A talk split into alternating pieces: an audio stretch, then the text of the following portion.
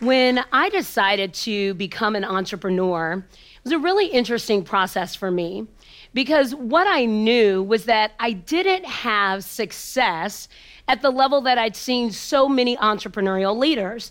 So I didn't have a million dollars to borrow from my dad. Uh, I didn't have education to lean on. I didn't have any of the things that I'd seen other entrepreneurs say really worked for them. So for me, I felt very challenged like, well, what, what is it that I'm supposed to do in order to create success for myself? So I decided to start reading. And you know, when you embark on something new, you say, I'm going to read everything about it. And the story that you tell yourself is if I read about it, then I feel like I did it. Like that's the win. So I read this quote that I'm sure was meant to inspire me but instead, it really deflated me. And I'm going to tell you what it was. The quote said that 15% of our success is based on four things skill, knowledge, talent, education. And that 85% of our success was based on who we be. Well, I thought to myself, this is a problem. Because skill, I didn't really feel skilled as an entrepreneurial leader. Knowledge, I'd never done that before. I didn't even know how to spell entrepreneur. Does the U go before the E? Does the I was very confused about that. And I was confused every time I wrote it. Okay, talent. I felt very talented. I could do fake tap dancing very well. I felt very talented, but education, I dropped out of high school when I was 15. And I thought, this is the small number, this is the 15%. So then 85% was based on who I be. So I said, well, let's start going down my register of who I am and what shaped me and my identity and my person. Let, us just start getting clear about that. So I remember being four years old. And my cousin introduced me to this glorious, magical new word. And I couldn't wait to use it. I knew even at four what it meant to land a line. So I waited. And I waited until my grandfather picked me up from preschool. So my grandfather comes to pick me up. Now you have to understand, my grandfather was not just any grandfather. He was the grandfather of all grandfathers. He was huge and dark skinned. And when he would pick me up, I felt like I was in the safest place in the entire world. So all I ever wanted to do was make my big daddy happy. So my grandfather picks me up. I grab my shoes to put them on. I grab my bag and I'm ready to land this line and showcase this new word. My teachers are standing there. And so my grandfather, again, safest place in the entire world, a minister in our community, a quartet singer. I mean, Listen, we were the quintessential African American Christian family. And I turn at four years old and wave to my teachers and I say, Bye, you witches. But I didn't use the W, I used a B. And I learned in that moment that my word was a bit disruptive.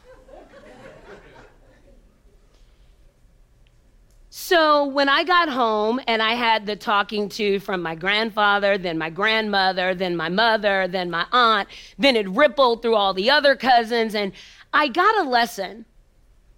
And the lesson that I got for myself wasn't about choose new vocabulary, it was shut up. Don't talk sure it wasn't the intention, but it was the lesson that I took away as a four year old little girl. So then I'm thinking to myself, well, this is, you know, really interesting. Well, I go on through school, and every time I'm at school, I'm sitting at the front, I'm raising my hand, I'm super excited. And the teacher tells me one day, Allyson, you need to let other people talk in class. You're not the only one with the answer. Well, that's rude. And I thought, if they have something to say, why don't they say it? And what she said was, you need to let other people speak. The lesson that I took away was, their light matters more than mine. Sure, she didn't mean it that way. But now I'm a little girl that has learned shut up. Don't talk. Move out of the way for others. So my identity is being formed in this. And here I am reading this quote that says 15% of my success, skill, knowledge, talent, education, I already have demerits. And now the next part of the story is 85% is based on who you be, and it's obvious that who I be is unacceptable to success.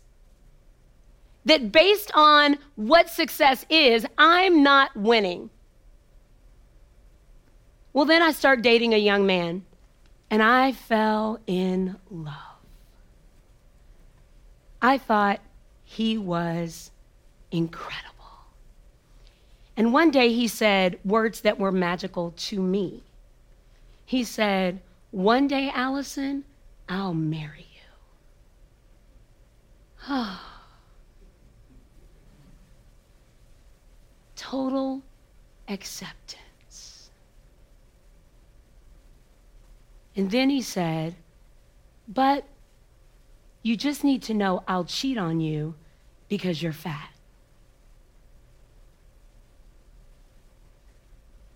And he said the words so nonchalantly that I said, uh, I'm sorry, excuse me? Uh, I'm sorry, I, I, I think you put the wrong string of words together. He says, Yeah, I'll marry you. You're wonderful to marry, but I'll cheat on you because you're fat. So the lesson that I took from that is you're you're not worthy, you're not beautiful. So now this is in my makeup of who I am in the world. And I thought to myself, how could someone say that to me? How could someone fix their lips to say that to me? But then I remembered that I was 12 years old and my father called me. He said, Hey, baby girl. And I said, Hey. And we talked and we laughed and he said, I'll call you back. And I said, okay, can't wait. That was in the summer. Christmas, no call. 13 year old birthday, no call. 16, surely he's going to call me, no call. 18, 18 is when he's going to call. 18 is when it's going to happen, no call. 21, that's monumental for a young woman. He's going to call me. 30. I'm entering a new decade. He's going to find me. He's going to call me. He's going to tell me he's so proud of what I've done and what I've created and who I am. No call. So when I thought to myself, how could this young man say, I'll marry you, but I thought, oh, wait a minute, you're leavable. You're unnecessary. This is why he also understands you to be unworthy and not beautiful. This makes sense. This is who you are. So now, fast forward, I'm reading that the definition of success is made up on who I be. And who I be is this story of number one, you disrupt inappropriately, Allyson. You're not a good girl. Only good girls win. Now, the story that I'm living is you need to let other people go. You're in the way. Move back. Your light's too bright, doesn't give room for others. Now, the story that I'm living is not beautiful, not worthy, leavable, and I'm trying to create success, and it says that the definition is made up on what I've lived up to this point, I am doomed to fail. My heart palpitated, and I thought, what do I do? Because I, I thought I heard a whisper in myself that said I, I could be great. I read this word. Sure, I don't know if the U goes before the E or not, but I thought I could be this person that could make a difference. And now it's saying that I can't. And so I'm reading through personal development book after book after book, quote after quote after quote, and I stumbled on one that redeemed me and reconciled me to truth. And it said, It is not your shadow that scares you, but it is your light. The quote went on to say, and I paraphrase, that there's so much more for you to bring, and that the biggest joy you will experience is when you bring your authenticity to the table. And I thought, authenticity. Wait a minute. I've been conditioned and groomed for conformity, for sameness. I mean, I felt the boil of being red hot, but yet it seemed the only way I would be accepted was if I was beige. I wanted to add to the culture, but I kept hearing, what if you just fit in? Stand in line, alphabetical order. That's the best way for you to be. That works for everyone. But I didn't want to do what worked. I wanted to be bold and bright and self expressed and demonstrative. I wanted to be myself. But that wasn't the label of success that I had seen. The success that I'd seen was mirror what you already see in the world. And the more you do that, the more likable you are, the more tolerable you are, the more received you will be, and the more you'll experience the illusion of love. I didn't want that anymore. So I decided that I would pick up the pen and I would begin to redefine. Lesson one. I'll never forget the chastisement my grandfather whom I never wanted to fail. I remember his finger. My grandmother, who I never wanted to disappoint, I remember her finger. And I remember the lesson that I took away. Don't talk. I rewrote that. Use your words. Tell your truth. Lesson number two move to the back. I remember my teacher, her finger, I can still smell the mix of coffee and cigarettes on her breath. As she wagged her finger, dim your light. I rewrote that. Stand in the sun.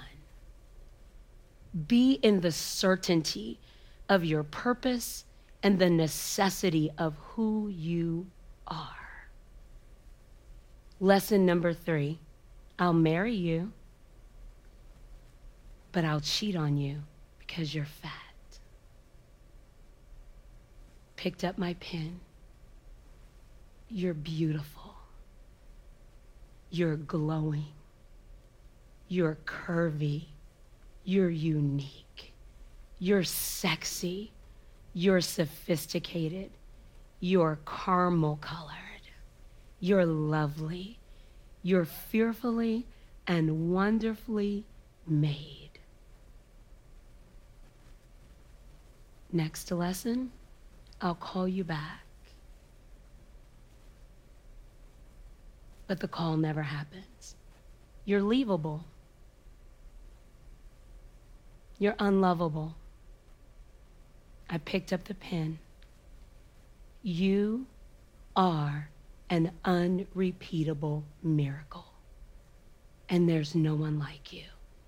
And just because someone doesn't have the power within themselves to acknowledge it, doesn't mean you can't stand in the mirror and acknowledge it for yourself.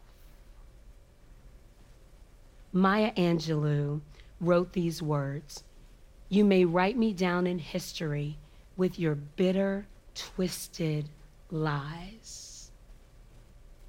She goes on deeper in the poem to say, But still, like dust, what? I will rise. What I realize is that our circumstances weave bitter, twisted lies. They don't mean to, but they do. It's up to us to redefine success, truth, love, ownership, authenticity, and our own personal power for ourselves. Thank you.